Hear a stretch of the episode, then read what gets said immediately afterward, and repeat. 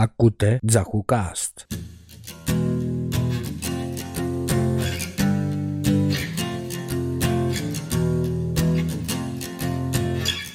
Καλημέρα, καλησπέρα ρε, τι κάνετε;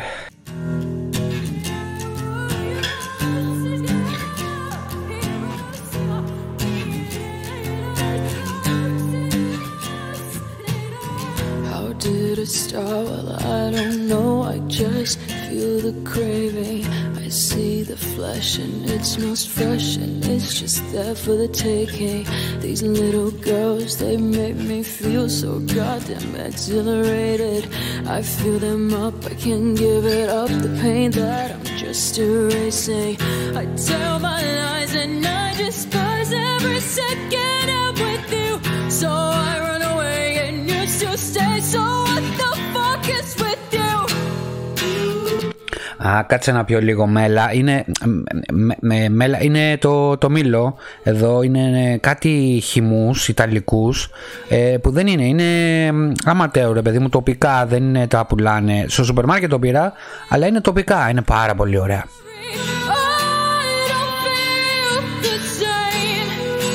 Ελπίζω να καταλάβατε, ότι, να, κατα, να καταλάβατε από ότι το προηγούμενο επεισόδιο του Αντι-Ιταλού έτσι, ήταν ένα θέατρο για το πρόσφατο παρελθόν πριν 2-3 χρόνια με την ε, ε, επιδημία κτλ. Αλλά ήταν ένα demo project να πω πείραμα γιατί πολλοί νομίζαν ότι ήταν και αληθινό κιόλας έτσι. Ε, ε, έτσι ακριβώς είναι τα ψέκια, έτσι μιλάνε ακόμα και σήμερα έτσι. Ακόμα και σήμερα. Why do I have a conscience? All it does is Μέχρι, μέχρι και σήμερα και μετά από την έναρξη της πανδημίας φάνηκε έντονα ότι πάει στραβά με την ανθρωπότητα. Δηλαδή ε, υ- υπάρχουν πολλά προβλήματα. Δυστυχώς είδαμε πως ε, οι περισσότεροι έχουν χαμηλό δίκτυ νοημοσύνης παρόλη την τεχνολογική άνοδο σε συλλογικό επίπεδο στον πλανήτη. Άλλοι είναι απλά ηλίθιοι που έχουμε αναφέρει πολλές φορές. Είναι και οι περισσότεροι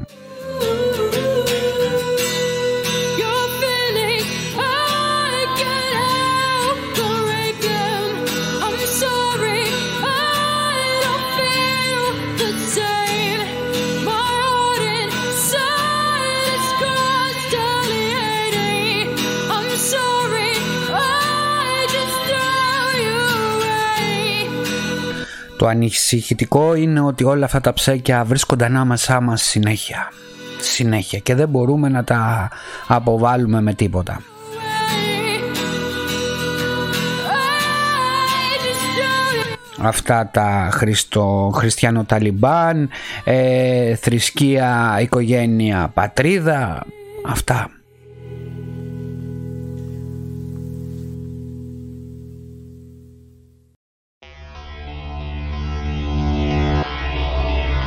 Λοιπόν, να φύγουμε από εκεί. Σήμερα θα μιλήσουμε για ένα θέμα που αποδεικνύει και αυτό που, πο- αυτό που έλεγα και πριν, πόσο ηλίθια όντα είμαστε, έτσι, που προτιμούμε να εξαφανιστούμε από τον πλανήτη παρά να κάνουμε κάτι ώστε να προστατευτούμε.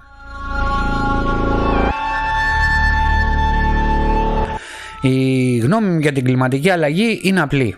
Αν αύριο, αύριο το πρωί εννοώ, όχι αύριο στο μέλλον, ε, αύριο το πρωί, αν δεν κάνουμε κάποια πράγματα, δεν θα έχουμε τη δυνατότητα να επιβιώσουμε σε αυτό το πλανήτη. Δεν το λέω μόνο εγώ, το λένε όλοι οι σοβαροί επιστήμονες που έχουν αφιερώσει όλη τους τη ζωή μόνο σε αυτό.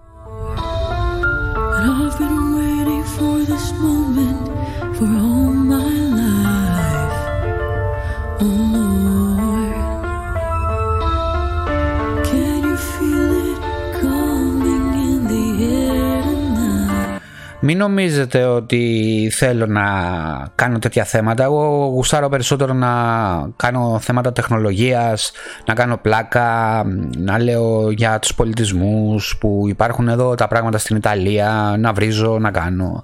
Δεν μου αρέσει να κάνω τέτοιες εκπομπές ε, περί τέτοιων θεμάτων γιατί είναι δυστοπικά σενάρια, έτσι. Αλλά αυτή είναι η πραγματικότητα. I've seen your face before, my friend, και δεν μπορώ να, να βγάλω από πάνω μου την πραγματικότητα. Ό,τι βλέπω λέω, ό,τι βλέπει το λογικό μυαλό μου. Πριν λίγο καιρό βρέθηκε ένα δόντι, ναι δόντι, κανονικό δόντι έτσι, από ένα είδος σαν εμάς που ζούσε παράλληλα με άλλα είδη σαν το Homo sapiens. Το είδος αυτό είχε, έχει ονομαστεί Denisovan.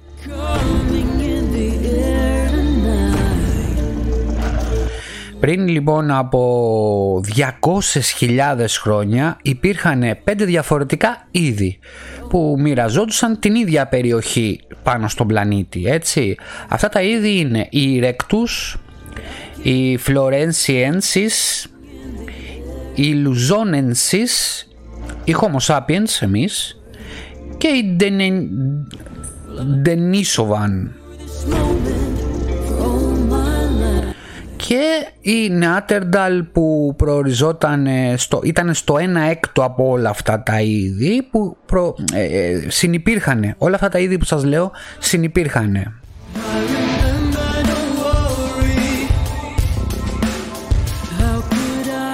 Θα μου πείτε γιατί σας τα λέω αυτά. Έτσι δεν είναι. Τι σχέση έχουν με το θέμα που θα μιλήσουμε;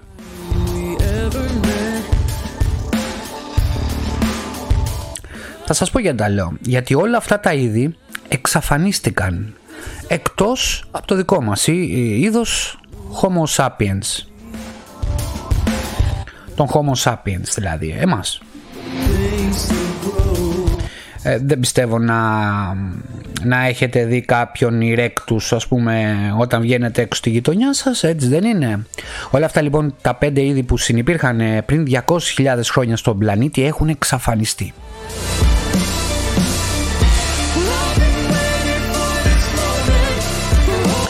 Υπάρχουν αναφορές ότι αυτά τα είδη μαζί με το δικό μας ε, ζευγάρωναν και γι' αυτό και πολλοί μοιάζουν με Νεάτερνταλ σήμερα.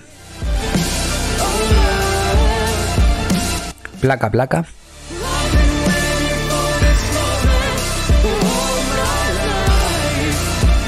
Λοιπόν, τα είδη αυτά εξαφανίστηκαν για πολλαπλούς λόγους που είναι άγνωστα σε εμάς σήμερα, αλλά μπορούμε αν θέλετε να, το, να τα υπολογίσουμε, να τους υπολογίσουμε αυτούς τους λόγους. Θέλετε από εκρήξεις σούπερ ηφαιστείων, θέλετε από επιδημίες της εποχής.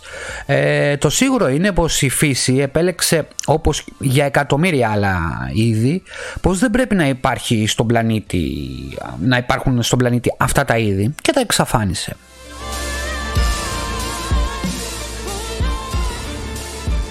Θέλετε να σας πω μερικά σημερινά παραδείγματα. Ακούστε. Λοιπόν, η τίγρης. Το ξέρετε ότι υπάρχουν πολύ, πολύ λίγο ποσοστό τίγρης στον πλανήτη. Μιλάμε για όχι πάνω από 10.000 ε, τίγρης αυτή τη στιγμή. Ε, επίσης υπάρχουν και είδη καρχαριών οι οποίοι θα εξαφανιστούν όπως είναι ο λευκός καρχαρίας, κεφάλαινες κτλ.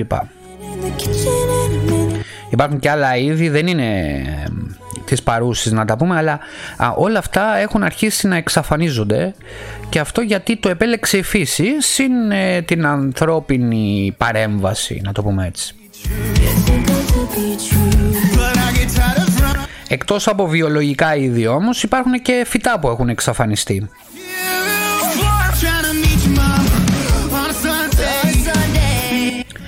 Αυτό γίνεται γιατί πολύ απλά το περιβάλλον τους δεν ήταν τέτοιο ώστε να μπορούν να ζήσουν έτσι. Μερικά είδη μεταλλάχτηκαν όπως μεταλλάσσεται τώρα ο COVID, ο ιός. Μεταλλάσσεται για να προσαρμοστεί στο περιβάλλον που είναι ανάλογα.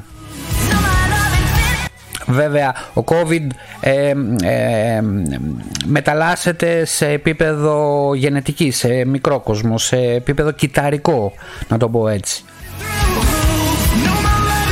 Μεταλλάσσει τις ακίδες του για να προσαρμοστεί, για να πάει πάνω στο κύτταρο να το μολύνει. Για μερικούς είναι απλά τα πράγματα, για άλλους όμως δεν είναι. And I'm down to switching the positions for you. Shit that I usually don't do. But for you, kinda, kinda want to. Cause you're down for me. Εξάλλου από τότε που υπήρξε ο πρώτος οργανισμός η φύση μετάλλαξε αυτή τη ζωή να προσαρμοστεί πάνω σε αυτό το περιβάλλον. Είναι ήδη αποδεδειγμένο επιστημονικά έτσι και όχι από ένα βιβλίο που γράφτηκε από Ιουδαίους ε, βοσκούς ότι όλα αυτά τα ζώα που βρισκόντουσαν στην επιφάνεια της γης, στην ξηρά εννοώ, ε, βγήκαν από το νερό, από τη θάλασσα δηλαδή, αφού ανέπτυξαν πνεύμονες για να παίρνουν οξυγόνο, είχαν βράγχια και βγήκαν έξω, προσαρμόστηκαν στο περιβάλλον τους και έχουμε αυτά τα θηλαστικά, τα πτηνά κτλ. λοιπά Να θυμίσω πως και το νερό, στο νερό υπάρχει οξυγόνο έτσι αφού ε, δύο άτομα οξυγόνου και ένα υδρογόνο κάνουν σε όλους μας το γνωστό νερό. Αυτό το λέω για τους τσοπάνιδες που θέλουν να γράφουν βίβλους πλάθοντας φανταστικά ανύπαρκτα όντα έτσι. Ε, δύο οξυγόνα, ένα υδρογόνο ίσον το νερό.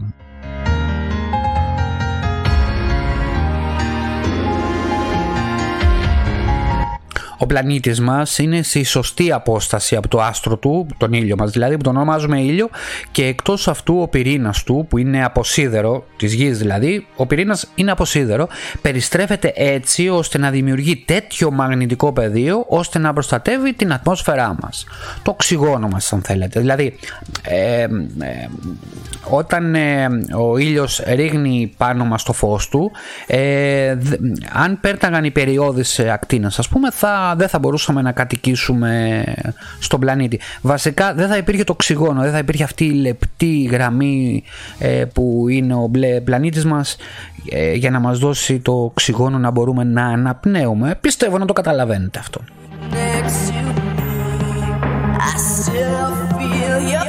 Συγχρόνως όμως ο ήλιος μας δίνει ενέργεια ε, που είναι απεριόριστη, τζάμπα. Και πολύ πολύ μεγάλη έτσι, πάρα πολύ μεγάλη. Απεριόριστη σας το είπα με αυτή τη σκέψη, με αυτή τη σκέψη μείνετε γιατί μετά τη δεύτερη βιομηχανική επανάσταση εκεί το 1900 και μετά ε, ε, άρχισε να ε, χρησιμοποιείται το πετρέλαιο. Αν θυμάστε είχα κάνει μια εκπομπή που μίλαγε για αυτές τις βιομηχανικές επαναστάσεις. Στη δεύτερη λοιπόν βιομηχανική επανάσταση ανακαλύφθηκε το πετρέλαιο και τι μπορούμε να κάνουμε με αυτό έτσι; Το πετρέλαιο λοιπόν θα άλλαζε το, τη ροή της ανθρώπινης φύσης στην ουσία. Ε, με την καύση του αυτή τη στιγμή έχετε ενέργεια για να ακούσετε αυτό το podcast ε, σε όλο τον πλανήτη όπου γουστάρετε.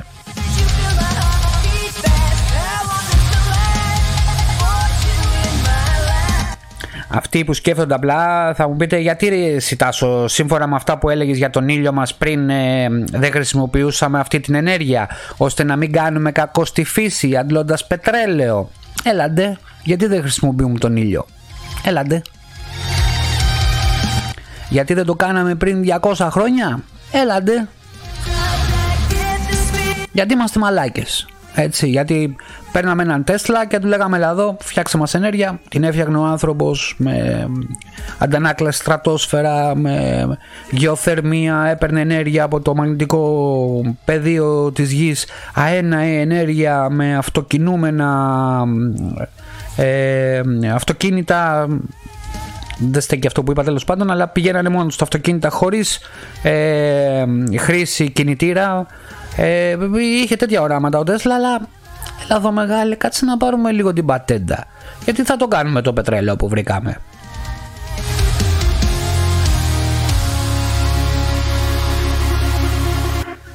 «200 χρόνια μετά όμως έχουμε πολλά προβλήματα, πολλά. Το 2019 η γη ήταν ε, περίπου 1,5 βαθμό Κελσίου πιο ζεστή. Το 2019. Εντάξει. Πριν τρία χρόνια δηλαδή. Ε, αυτό ήταν 1,5 βαθμό περισσότερο 1,5 βαθμό Κελσίου περισσότερο ε, από ό,τι στα τέλη του 19ου αιώνα. Δηλαδή όταν άρχισε το πετρέλαιο να βγαίνει και να χρησιμοποιείται έτσι. Η μέση παγκόσμια θερμοκρασία αναμένεται να αυξηθεί ακόμα περισσότερο τον επόμενο αιώνα. Κατά πάλι 1,5 βαθμό. Δηλαδή 1,5 και 1,5 3 βαθμοί ε, θα ανεβεί τον αμέσως επόμενο αιώνα, δηλαδή περίπου σε 40, 50, 60 χρόνια. Το, 2100 δηλαδή. Μπορεί να μην ακούγεται πολύ, αλλά το μεγαλύτερο μέρος της ε, ανόδου της θερμοκρασίας μέχρι στιγμής συνέβη τις τελευταίες δεκαετίες. Οπότε η άνοδος, η άνοδος της θερμοκρασίας επιταχύνεται και επιταχύνεται μέσα σε πολύ λίγα χρόνια σε σχέση με παλιά. Επίσης αυτό το 1,5 βαθμό είναι ο μέσος όρος του πλανήτη. Δηλαδή ας πούμε ε, εδώ που είμαι εγώ έτσι κοντά στη Βενετία. Okay. Μπορεί εδώ στη Βενετία να ανέβει 5 βαθμούς αλλά για κάποιον που βρίσκεται παράδειγμα χάρη στον Καναδά να ανέβει μισό βαθμό. Δηλαδή αυτός είναι ο μέσος όρος. Κάπως έτσι βγαίνει ο μέσος όρος. Ήδη με βαθιά ανάλυση μέσω τεχνητής νοημοσύνης έχει υπολογιστεί πως όλη η ακτογραμμή του Βένετο εδώ που είμαι εγώ που πάνω όλη της, της Αδριατικής όλη η ακτογραμμή αυτή ε, το είδα σε ένα χάρτη και τα είδα όλα ε, απόσταση περίπου 100 χιλιόμετρα θα μπει η θάλασσα παιδιά μέσα 100 χιλιόμετρα μέσα. Μέσα στην ξηρά εννοώ. Δηλαδή, ξεχάστε Βενετία, γενικότερα. Ε, δεν θα υπάρχει η Βενετία έτσι. Ξεχάστε όλο τον κόλπο του Βένετο όσοι, έχουν, όσοι έχετε έρθει εδώ θα το καταλάβετε. Και αυτό θα γίνει μόνο σε 10 χρόνια παιδιά από σήμερα, δηλαδή περίπου το 2032. Το ίδιο πράγμα γίνεται στην, ε, στην Ολλανδία που μπαίνει μέσα. Άμα δείτε, σας λέω το χάρτη, έχει να βάζεις, έχει ένα κολπάκι ρε παιδί μου, να βάζεις την ημερομηνία και να βλέπεις πάνω στο χάρτη real time που, πώς θα μπει μέσα με κόκκινο, ας πούμε, μπαίνει μέσα στο χάρτη. Ε, η Ολλανδία εξαφανίζεται. Η Αγγλία σχεδόν τη μισή off. Όταν εννοώ off, εννοώ κάτω από τη θάλασσα.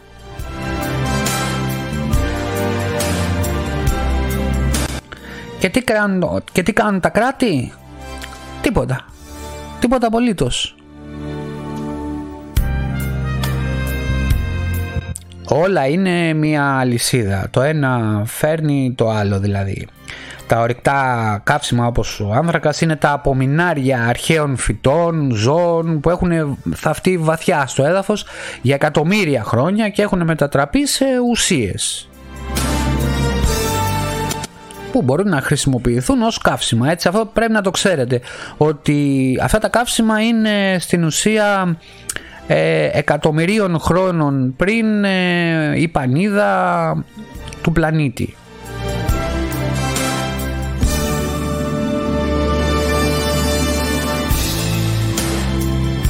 Και όλα αυτά έχουν γίνει αυτό το πετρέλαιο, το μαγικό πετρέλαιο, το φυσικό αέριο. Μην νομίζετε ότι το φυσικό αέριο είναι κάτι διαφορετικό, ρηκτό είναι και αυτό. Απλά δεν μου προκαλεί το φαινόμενο του θερμοκηπίου μέσω του διοξίδιου του άνθρακα. Το πετρέλαιο το χρειάζεται για να, την κάνετε, να το κάνετε βενζίνα, βενζίνα για να κινεί το αυτοκίνητό σας, έτσι δεν είναι; Τώρα εδώ υπάρχουν διαφωνίες που δεν μπορώ να καταλάβω γιατί υπάρχουν, αφού μερικοί υποστηρίζουν ότι παραδείγματος χάρη τα καυσαέρια από τα αυτοκίνητα δίνουν πολύ χαμηλά επίπεδα διοξιδίου του άνθρακα που είναι, για, που είναι υπεύθυνο για το φαινόμενο του θερμοκηπίου. Σε βιομηχανική κλίμακα, δηλαδή τα εργοστάσια που έχουν βγάζουν αυτά τα φουγάρα που βλέπετε στις εικόνες και εκεί μερικοί υποστηρίζουν ότι είναι πολύ χαμηλό ποσοστό. Μάλιστα λένε πως τα αέρια από τα μοσχάρια που εκτρέφονται ένα εκατομμύριο κάνουν μεγαλύτερη ζημιά όπως όπως και, ε, όπως, όπως και, και το πετρέλαιο. Ε, έτσι και τα μουσχάρια βγάζουν διοξίδιο του άνθρακα μέσα από τις κλανιές τους να καταλάβετε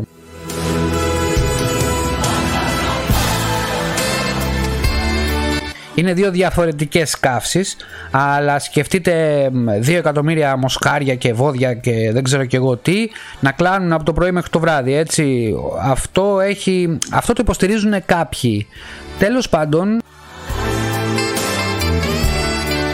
δεν χρειάζεται να το συζητήσουμε αυτό για ένα πολύ απλό λόγο. είμαστε ήδη στη φάση που έχουμε πολύ σοβαρό πρόβλημα να μην μπορούμε να κατοικήσουμε τον πλανήτη. Αυτά τα προβλήματα ήταν πριν 30 χρόνια. Αυτό που σας έλεγα με τα βόδια και το πετρέλαιο και τα λοιπά ότι έχουν χαμηλά ποσοστά ε, επίπεδα διοξιδίου του άνθρακα έτσι. Αυτά είναι παλιά.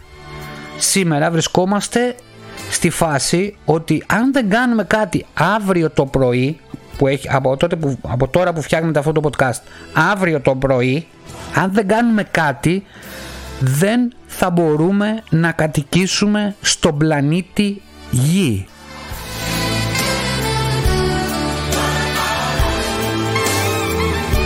Και τι κάνουν τα κράτη, το ξαναλέω, απολύτως τίποτα.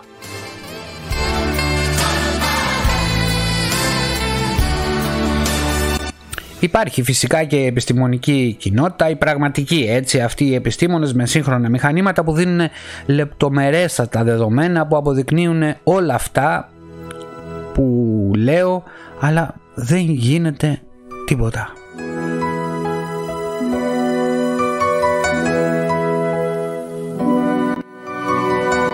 Το ονομάζουν πράσινη ενέργεια και δεν ξέρω γιατί, αλλά έχει πολλά ωφέλη να, ε, να αλλάξουμε κάθε χώρα, κάθε πόλη, κάθε χωριό. Η τεχνολογία υπάρχει και μπορεί να γίνει με πολύ χαμηλότερο κόστος από ότι όλες οι ενέργειες που έχουμε τώρα μαζί. Ηλιακή ενέργεια δηλαδή και τέλος. Μία για πάντα. Στα, να, να, να φύγουν εντελώς τα ορυκτά. Αυτό λέω.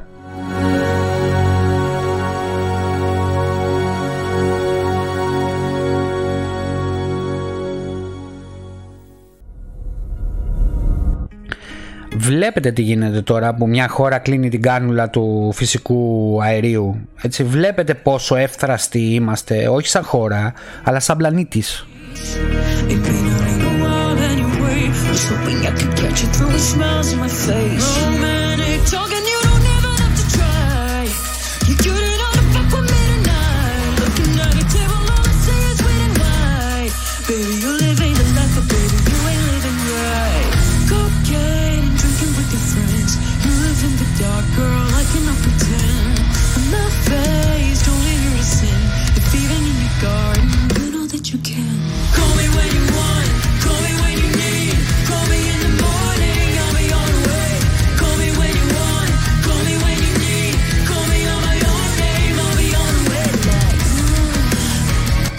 Αν περάσουμε τώρα σε πράσινη ενέργεια και μόνο, το τονίζω και μόνο ενέργεια, δηλαδή θα έχουμε πράσινη ενέργεια και μόνο, τίποτα άλλο.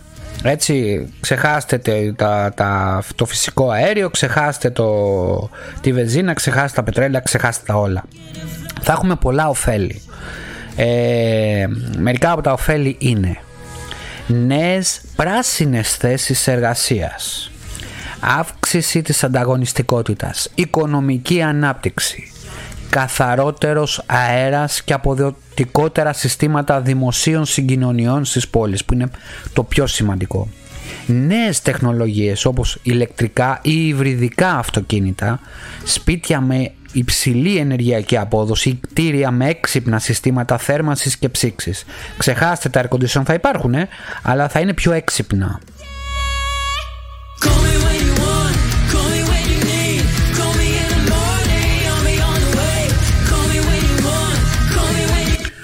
Όλες οι μελέτες που έχουν γίνει δείχνουν ότι η μετάβαση σε μια πράσινη και ψηφιακή κοινωνία είναι οικονομικά και πρακτικά εφικτή έτσι, όχι τώρα, εδώ και πολλά χρόνια.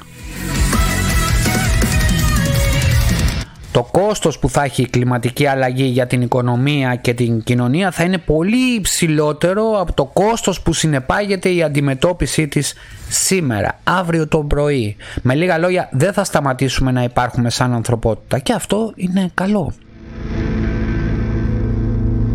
I saw her today at the reception A glass of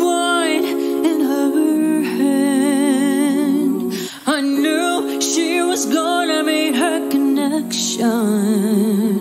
At her feet was her for loose man. You can't always get what you want. No, you can't always get what you want. Για να καταλάβετε καλύτερα, για να καταλάβετε καλύτερα, ο ήλιος μπορεί να μας προσφέρει 10.000 φορές περισσότερη ενέργεια από όσο μας, προσφέρει το, από, όσο μας προσφέρουν τώρα όλες οι άλλες ενέργειες μαζί, δηλαδή ορυκτά, πυρηνικά κλπ. Όλες οι άλλες ενέργειες μαζί. 10.000 φορές περισσότερο. Υπάρχουν δύο τρόποι να χρησιμοποιήσουμε την, την ηλιακή ενέργεια. Η direct, δηλαδή κατευθείαν από τα ηλιακά πάνελ, δηλαδή όπως έρχεται το φως γίνεται ηλεκτρική ενέργεια και γίνεται κατευθείαν πηγαίνει στο σπίτι. Έτσι. Ή με αποθήκευση αυτής της ενέργειας σε μπαταρίες. Αυτό το καταλαβαίνετε. Και μην φανταστείτε μπαταρίες που έχετε στο κινητό σας τηλέφωνο, έτσι. Την τεχνολογία την έχουμε, ε, ε, την έχουμε τώρα και με το παραπάνω. Δηλαδή έχουμε φτάσει σε σημεία αποθήκευσης τρελά. Να σας θυμίσω ότι η μπαταρία του αυτοκινήτου στο Tesla, το, το αυτοκίνητο Tesla, ε, μπορεί να φορτίζεται για δύο χρόνια συνέχεια. Ενώ χωρίς απώλειες.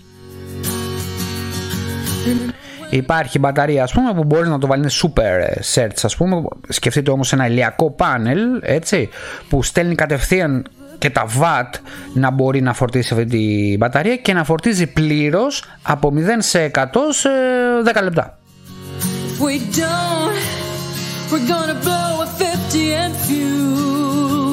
you always get what you want.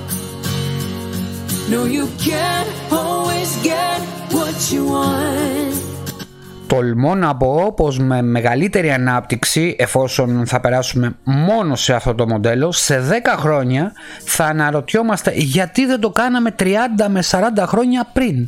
Γιατί τόσο όλες οι κυβερνήσεις λένε και ξαναλένε πως κάτι θα κάνουμε αλλά στην ουσία δεν κάνουν τίποτα και μιλάμε για τεχνολογίες, σας το ξαναλέω, που υπάρχουν τώρα. Τις βλέπετε στα κινητά σας, τις βλέπετε στα αυτοκίνητα Tesla και όχι μόνο, στα Ford, τα καινούργια που βγαίνουν, έτσι. Υπάρχουν όλα αυτά. Γιατί δεν το κάνεις τώρα, αύριο το πρωί; Και μην μου πείτε ότι είναι η μετάβαση, αφήστε το αυτό. Πάρτε ένα παράδειγμα, το Mega Ψέκα Τραμπ που σας θυμίζω ήταν πλανητάρχης έτσι που έλεγε ότι δεν υπάρχει καν η κλιματική αλλαγή. Το 2019 το έλεγε αυτό ναι, ξέρω θα μου πείτε πως από πίσω είναι πολιτικές κυβερνήσεων, θα χάσουν λεφτά, θα καταρρεύσει η οικονομία, θα πέσει η πείνα κτλ. κτλ. Ρε ποια οικονομία, εδώ δεν θα μπορείς να αναπνεύσεις, δεν θα έχεις νερό και εσύ σκέφτεσαι αν πέσει το χρηματιστήριο. Ε να πέσει.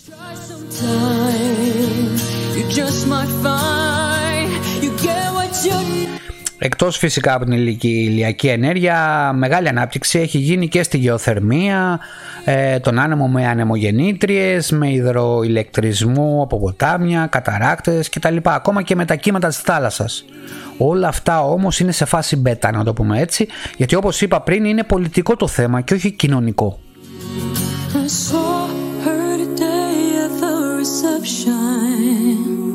Δεν ξέρω αν ξέρετε το Project Venus του μελλοντολόγου Ζακ Φρέσκο που είναι από τη δεκαετία του 1950. Ακούτε, το 1950 έλεγε αυτά τα πράγματα ο Ζακ Φρέσκο.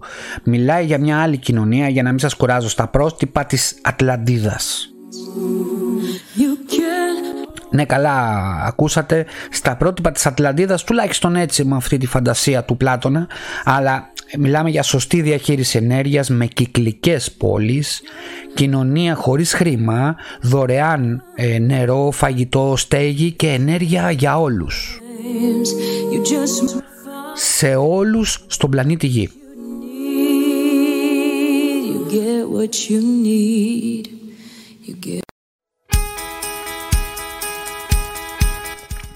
Σήμερα εμείς φοβόμαστε να μην ανοίξουμε το air condition γιατί μάλλον ε, θα πάμε από έμφραγμα το μυοκαρδίου όταν ε, δούμε το λογαριασμό του ηλεκτρικού. Σήμερα υπάρχουν ε, κοινωνίες εκτός και εντός της Ευρώπης που δεν έχουν να φάνε. Που τα παιδιά πεινούν, που η ανθρώπινη αξιοπρέπεια έχει μηδενιστεί.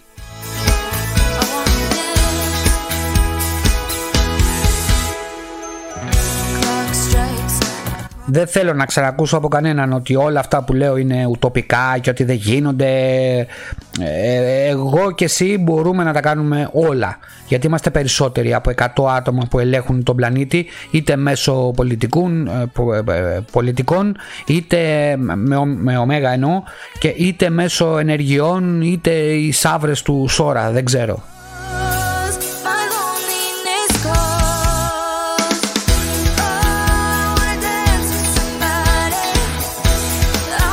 Δεν θέλω να ξανακούσω ότι δεν μπορούμε να κάνουμε τον πλανήτη καλύτερο. Δεν θέλω να το ξανακούσω απλά. Μπορούμε. Μπορούμε να το κάνουμε. Μπορούμε να τους ξαποστείλουμε και να φτάσουμε την ανθρωπότητα σε επίπεδο Ατλαντίδας. Υπήρχε δεν υπήρχε, δεν έχει σημασία. Δεν είναι θέμα, δεν είναι θέμα πλέον ουτοπίας ε, να κάνουμε κάτι καλύτερο για τον κόσμο. Είναι θέμα επιβίωσης.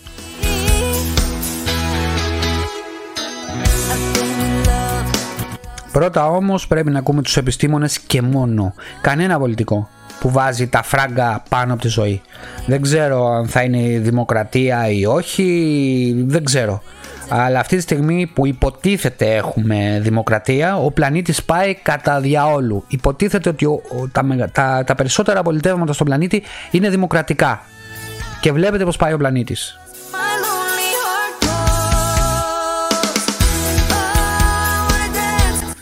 Σας το ξαναλέω, δεν πρέπει να υπάρχει καμία αντίληψη πολιτικής, αλλά κοινωνικής πρόνοιας.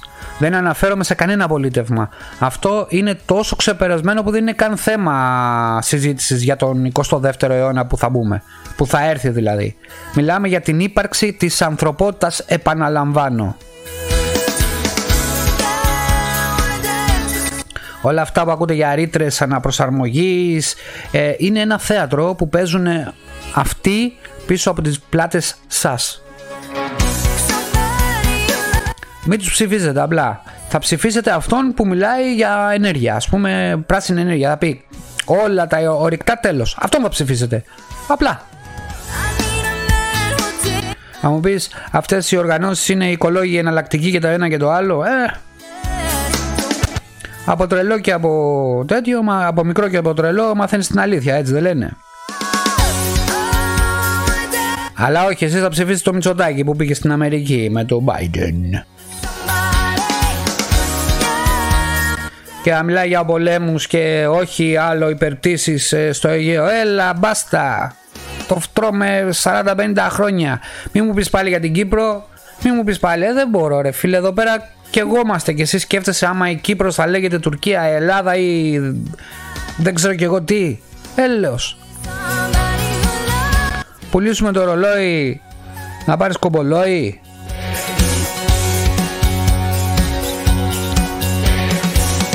Πρέπει όλοι να ξυπνήσουμε σε μια φάση γιατί δεν γίνεται άλλο. Το καταλαβαίνετε, είναι Μα, ε, Μάιος και πεθαίνετε στη ζέστη. Μάιο, μήνα. Πότε το Μάιο; Πέθανε από τη ζέστη. Και δεν ανοίγω κιόλας και το, και το ανανεμιστήρα να μην ακουστεί στο μικρόφωνο, στον υδρότα εδώ πέρα.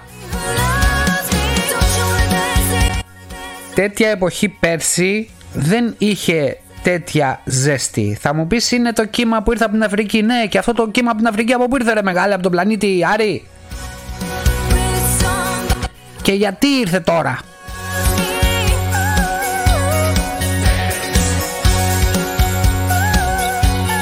Άντε γιατί θα αρχίσω να μοιάζω με συνωμοσιολόγο του, του Σόρα.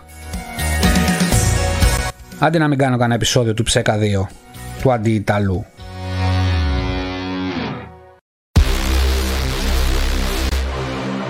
Λοιπόν, αυτά για την κλιματική αλλαγή. Εγώ είπα μερικά πράγματα τα οποία είναι πολύ απλά, τα καταλαβαίνετε όλοι. Απλά εγώ ήθελα να θέσω το, το θέμα σαν ξυπνήστε τώρα, γιατί δεν έχουμε άλλη ευκαιρία. Όχι τώρα, Χτες.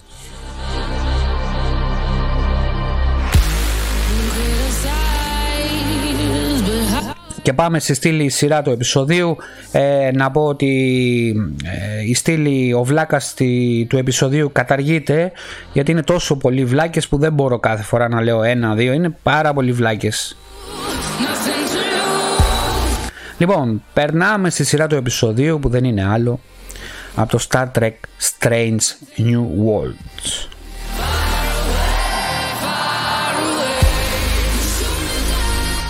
Πέρα ότι είναι το πραγματικό για μένα Star Trek, έτσι, είναι πραγματικό, το σωστό, θα δείτε και πλάνα μέσα που δείχνει για το θέμα που μιλήσαμε σήμερα. Πραγματικά το πρώτο επεισόδιο δείχνει αληθινά πλάνα από τον 21ο αιώνα το οποίο μπορώ να πω ότι είναι η σωστή φιλοσοφία που πρέπει να είναι η ανθρωπότητα αυτή τη στιγμή, το συγκεκριμένο Star Trek. Ε, μιλάμε για την εποχή που η ανθρωπότητα έχει λύσει τα γήινα προβλήματα και έχει προβλήματα με άλλους πλανήτες στο γαλαξία. Το Star Trek ε, Strange New Worlds ε, θα σας πάει αλλού, ε, σε άλλη εποχή, με αυτή που ζείτε δηλαδή θα θυμηθείτε το παλιό καλό Star Trek προ Picard, εποχή πριν τον Kirk, πριν τον Kirk παρακαλώ, είναι η σύνδεση με το Discovery που το δεν θέλω να κάνω spoiler και το Star Trek Discovery είναι γαμάτο αλλά το Strange New Worlds πιστεύω ότι πήρανε τη φιλοσοφία και τη χώσανε σωστά.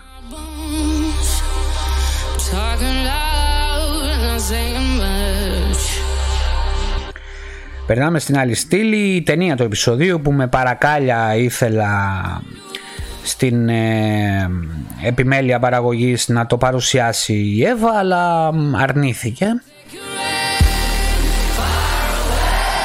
Τυχαίνει να είναι η γυναίκα μου και είναι star παιδί μου. Απλά απα, απαξιούσε.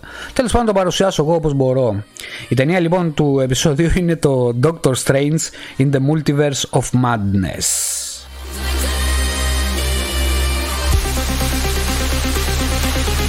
Τουλάχιστον μου φτιάχνει φαγητό να φάω. Έλα μωρέ με φροντίζει.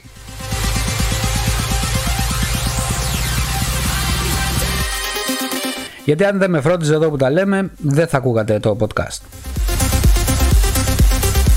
Λοιπόν, το Doctor Strange, ε, το καινούριο Doctor Strange θα το δείτε στον κινηματογράφο γιατί ακόμα δεν έχει βγει στο το ρεντάδικο της γειτονιάς σας.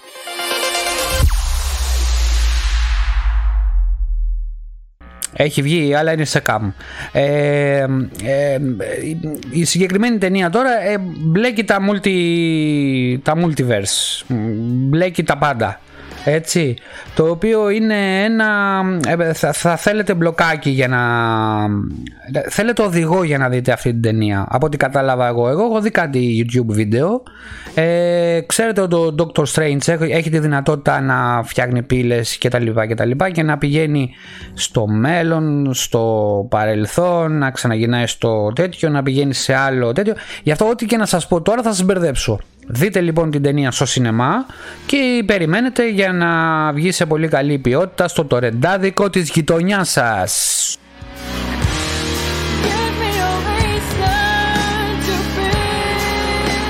Αυτά για την ταινία του επεισοδίου. Περνάμε γρήγορα γρήγορα στο πρόσωπο του επεισοδίου που δεν είναι άλλος από τον Καρλ Σαγκάν. Σαγκάν όπως το λένε. Ο Σαγκάν ήταν από τους πρώτους που υπέθεσε ότι ο δορυφόρος του χρόνου Τιτάνας ήταν και ο δορυφόρος, ε, και ο δορυφόρος του Δία συγγνώμη, ε, Ευρώπη. Ίσως έχουν λέει ο, ωκεανούς, έλεγε, ωκεανούς υπόγειους την περίπτωση της ε, Ευρώπης ή λίμνες ενδυνάμει κατοικήσιμες από κάποιες μορφές ζωής. Αυτά τα έλεγε τη δεκαετία του 1980 που δεν είχαμε και την τεχνολογία για να μπορούμε να το βρούμε αυτό απλά τα υπέθεσε από κάποια τηλεσκόπια γιατί ο ίδιος ήταν αστροφυσικός και αστρονόμος τα υπολόγισε. Ο υπόγειος, ε, σας, σας, σας, θυμίζω ότι ο υπόγειος ωκεανός της Ευρώπης, του του δορυφόρου, του Δία δηλαδή εννοώ, ε, όχι εδώ την Ευρώπη, επιβεβαιώθηκε έμεσα από το διαστημόπλιο Γαλιλαίο. Δηλαδή η Ευρώπη είναι πάγος έξω και μέσα έχει θάλασσα. Και τι λέγαμε στην αρχή του επεισοδίου, ότι όπου θάλασσα, όπου νερό, υπάρχει και ζωή. Φαντάζεστε να είναι νόημον και να ζει κάτω από τη θάλασσα. Ε, πρόσφατα είδα ένα, ένα, έναν ε, free diving, δηλαδή είναι αυτοί που κάνουν, πηγαίνουν ας πούμε στη θάλασσα 40 μέτρα, κρατάνε την αναμνοή τους δεν ξέρω και εγώ πόσο και ξαναγυρνάνε. Σε ένας λοιπόν ε, βρήκε ένα δελφίνι και ε, βρήκε το, το δελφίνι ένα πέδιλο, πέδιλο του βατραχάνθρωπου ε, και το έβαζε πάνω του στο, στο κεφάλι του και άρχισε να παίζει. Την άλλη μέρα ο, ο free diving ε, ξανά έπεσε και άρχισε να παίζει με το δελφίνι. Με τεράστια νοημοσύνη το δελφίνι. Άρχισαν να φτιάχνουν, δηλαδή να παίρνουν το, το, το, το, το πέδιλο και να το ανεβάζουν στην επιφάνεια της θάλασσας και να το άφηνε, το, και το άφηνε μετά το δελφίνι. Το ίδιο πράγμα έκανε και ο, και ο Δίτης και άρχισε να παίζει με το δελφίνι. Μιλάμε για τέτοια νοημοσύνη, έτσι. Να γυρίσουμε λοιπόν στο Σαγκάν. Ε, ε, είχε προβλέψει και είχε πει για τον πυρηνικό χειμώνα, δηλαδή σε περίπτωση που γίνει πυρηνικός ε, πόλεμος. Είχε επίσης προβλέψει ότι ο καπνός από τις πετρελοπηγές στο Κουβέιτ θα, τότε στον πόλεμο του κόλπου θα πυροδοτούσε λέει οικολογική καταστροφή με τα μαύρα νέφη που, που ήταν true ένας συνταξιούχος τότε φυσικός ε, ατμόσφαιρας, ο Φρέντ Σίγκερ, ε, απέρριψε τότε τις ιδέες του Σαγκάν ως ανοησίες, προβλέποντας ότι οι άνεμοι θα διασκόρπιζαν, θα, δια, θα σκόρπιζαν σε λίγες μέρες τον καπνό από τις φλεγόμενες πετρελαιοπηγές. Πράγμα που δεν έγινε φυσικά.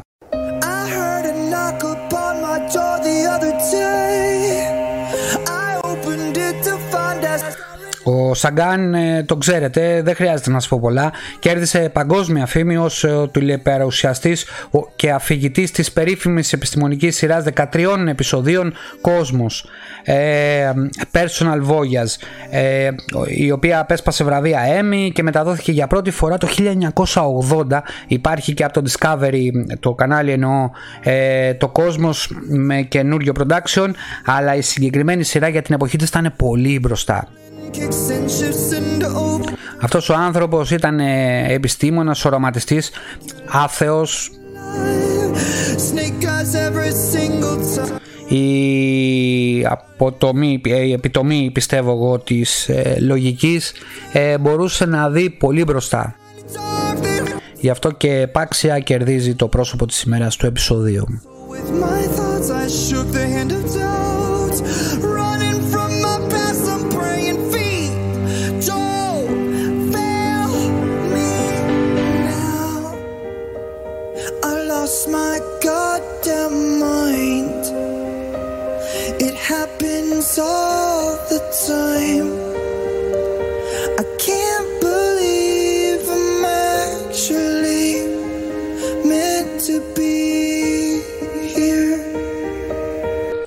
Σήμερα, στην άλλη στήλη, σήμερα αντί να έχουμε το φαγητό του επεισοδίου, θα πούμε τι τρώγανε οι αρχαίοι Έλληνες ε, τότε στην Αθήνα. Και όχι μόνο. Οι αρχαίοι λοιπόν ε, ημών ε, ε, πρόγονοι τρώγανε τα κύρια γεωργικά, καταρχήν να πω τι προϊόντα είχαν έτσι. Τα κύρια γεωργικά προϊόντα της αρχαίας Ελλάδος ήταν το κρυθάρι, το σιτάρι, το κρασί, το λάδι και οι ελιές. Στην, Αττική, στην Αττική μέχρι και σήμερα ε, έβγαινε ε, επίσης μέλι και είχαν και πολλά σίκα, πολλές σικές. Ε, δεν εννοώ τα αδερφές.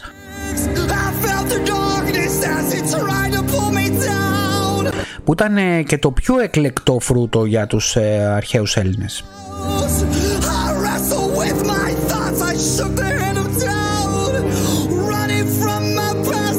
Η απορία όμως ε, πολλών είναι τι έτρωγαν οι πρόγονοί μας πριν 2.000 ή 3.000 χρόνια πριν.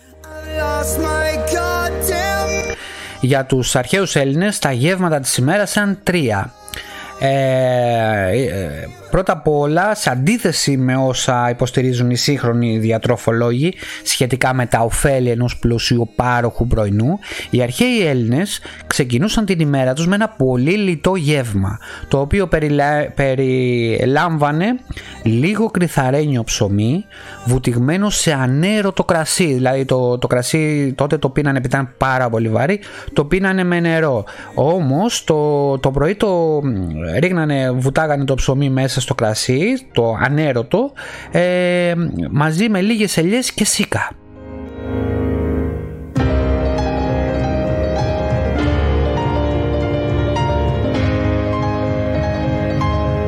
Ένα επίσης συ, συνήθες ε, πρωινό ήταν ο κικαιώνας, έτσι λεγόταν. Ένα ρόφημα από βρασμένο κρυθάρι, αρωματισμένο με μέντα ή θυμάρι, σαν τον καφέ ε, που πίστευαν κιόλας ότι είχε και θεραπευτικές ιδιότητες.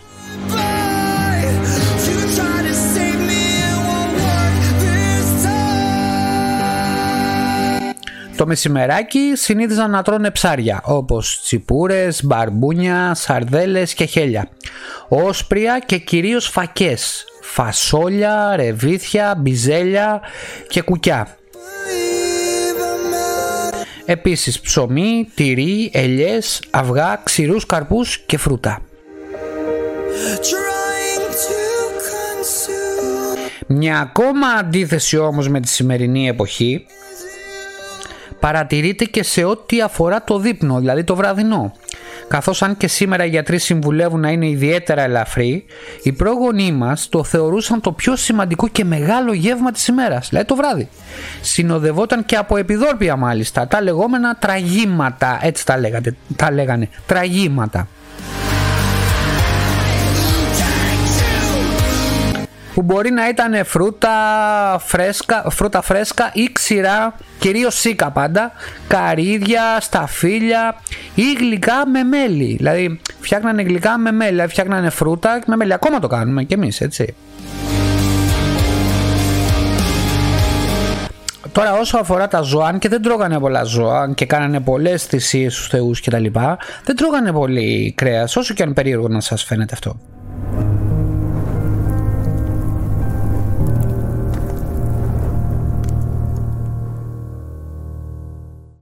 Οι αρχαίοι έδειχναν ιδιαίτερη προτίμηση στο χοιρινό και το μοσχάρι, ενώ σπανιότερα έτρεγαν, έτρωγαν κατσίκι και αρνί, δηλαδή λογικά δεν έτρωγαν προβατίνα.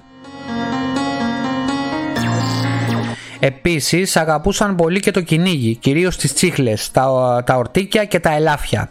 Τότε είχαν ελάφια. Ελάφι θα τρώγα εγώ τώρα. Αγαπούσαν όμως και τα σαλιγκάρια, τα οποία οι κριτικοί μάλιστα έτρωγαν από την εποχή του Μίνωα.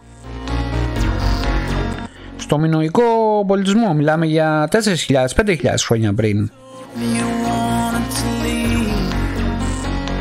Μπορεί τα φρούτα και τα λαχανικά να είχαν πρωταγωνιστικό ρόλο στον καθημερινό τους τραπέζι, ωστόσο δεν υπήρχε τόσο μεγάλη ποικιλία όσο σήμερα. Δηλαδή δεν είχαν αυτά τα, τα εξωτικά φρούτα που έχουμε εμείς σήμερα.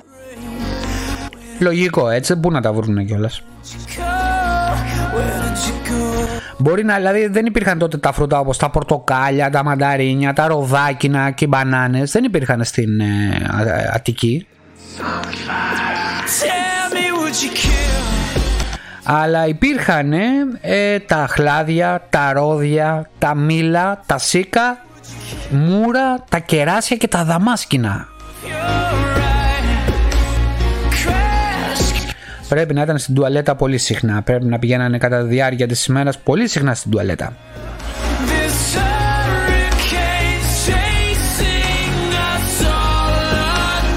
Η πιο σκληροπυρηνική των Ελλήνων ήταν φυσικά οι Σπαρτιάτες που ακόμα και στη διατροφή τους ακολουθούσαν τη λακωνική λιτότητα. Με το καθημερινό τους διατολόγιο να περιλαμβάνει μια κούπα από μέλανα ζωμό. Δεν ξέρω τι είναι το μέλανα ζωμό αλλά μάλλον ήταν μια ιδέα. Και ένα κομμάτι ψωμί. Το ψωμί ήταν παντού. Σήμερα σας ε, θυμίζω ότι το να, φα, να φας ψωμί θεωρείται διατρολόφο. Άστο δεν το λέω. Θεωρείται λάθος.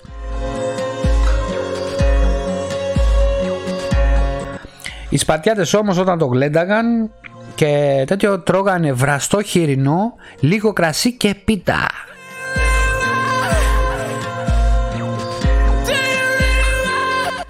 Αυτά. Με αυτό κλείνουμε.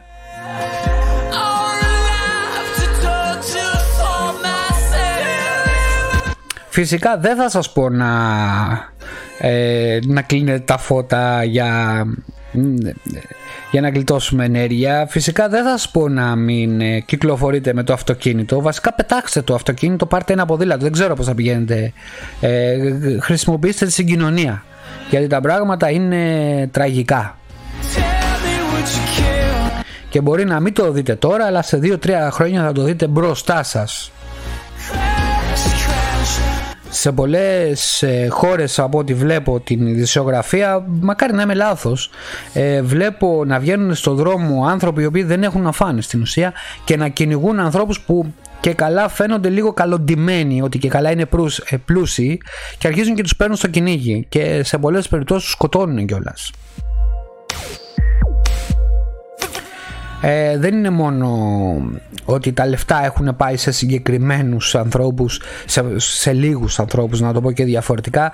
Δεν είναι μόνο ότι η κοινωνία, οι κοινωνίες, δεν μιλάμε πλέον για Ιταλία και για Ελλάδα, μιλάμε για παγκόσμιο φαινόμενο.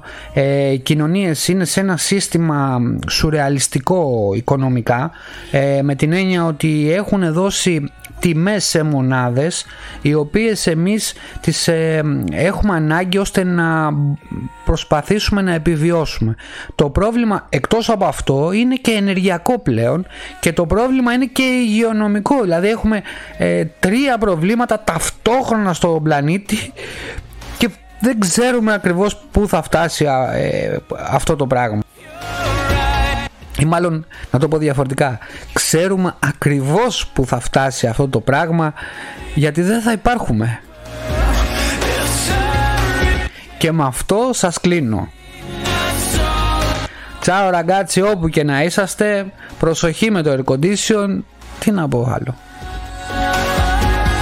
Από το Μάιο λέω καλό καλοκαίρι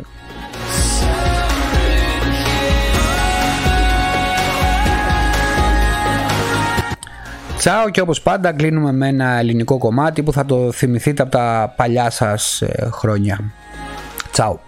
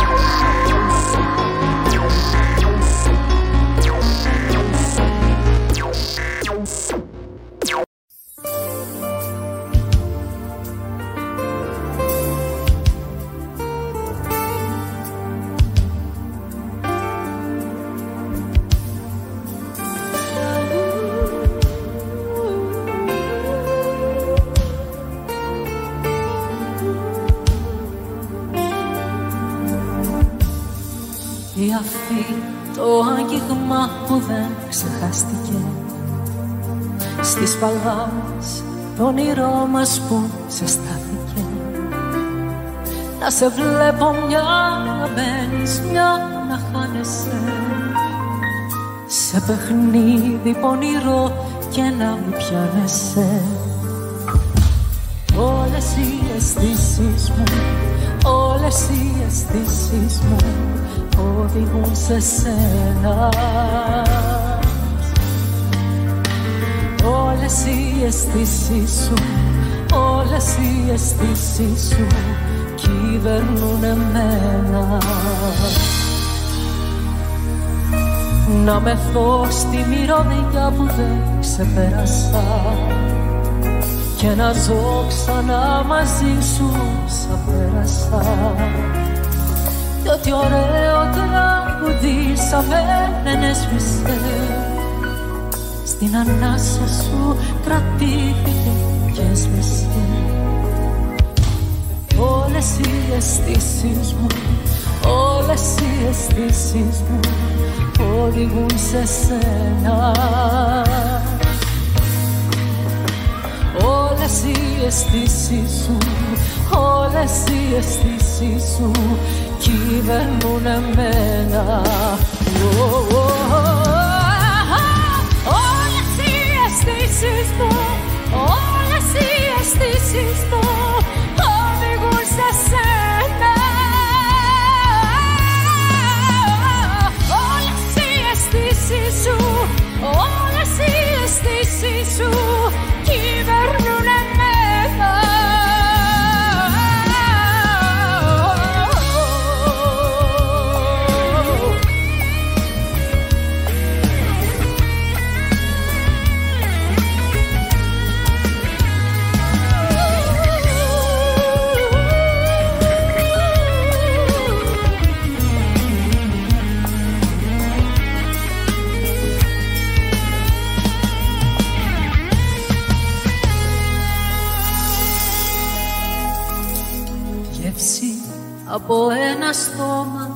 δεν ξέχασα γεύση που με τα δικά σου χείλη ένιωσα.